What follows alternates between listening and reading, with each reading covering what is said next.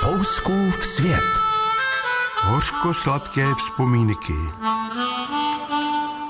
V roce 1979 jsem se stal jevištním hostem pořadu Miloslava Šimka Zavěste prosím volá semafor. Do svých písní a epigramů jsem opatrně zasazoval satiru. Tak, abych vrchnost příliš nerozezřel. Nedařilo se to vždy, občas jsem sklidil výtky. Miloslav Šimek držel nade mnou ochranou ruku a usměrňoval můj naivní rozlet do veřejného dění.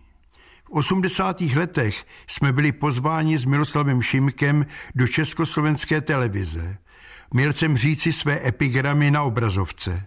Soudru Fousku, trochu vám přistřihneme vlasy.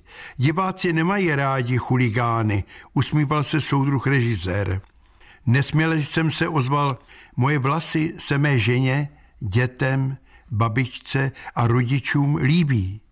Kdybych přijel ostříhaný, tak bych se už nelíbil. Miloslav Šimek připomněl, pane režisére, Dlouhé vlasy nosili i slavní páni Marx a Engels a soudruh Lenin měl dokonce bratku a plnovous. Přikývil jsem a chuligáni to nebyli. Ten den natáčení nebylo. Na chodbě nám prozradil pan režisér, víte, mě vlasy nevadí, ale šéf je holohlavej. Odjížděli jsme z Kavčí hor. Slávkovu větu si dodnes pamatuji. Pepíčku, nezáleží, jestli je hlava plešatá nebo vlasatá, ale co má pod kůží. Dříve byla servilita politická a nyní je ekonomická.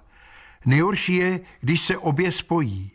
S příchodem stáří myslím na socialistické mládí. Na špatnosti se zapomíná a dojatě se vzpomíná na omedajlované muže, jak se vřele líbali na letišti. Vím, že není všechno, jak kdysi bylo. Mnohý říká, tenkrát se lépe žilo. Bodeď by ne, byli jsme přece mladí a žádný režim tohle to nenahradí. Přemýšlím, co napíší o naší současné době naši vnuci. Jak se lidé převrátili, pochopit to nemohu. Učili o Leninovi a teď učí o Bohu.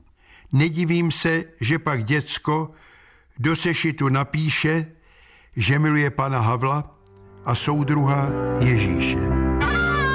Fouskův svět.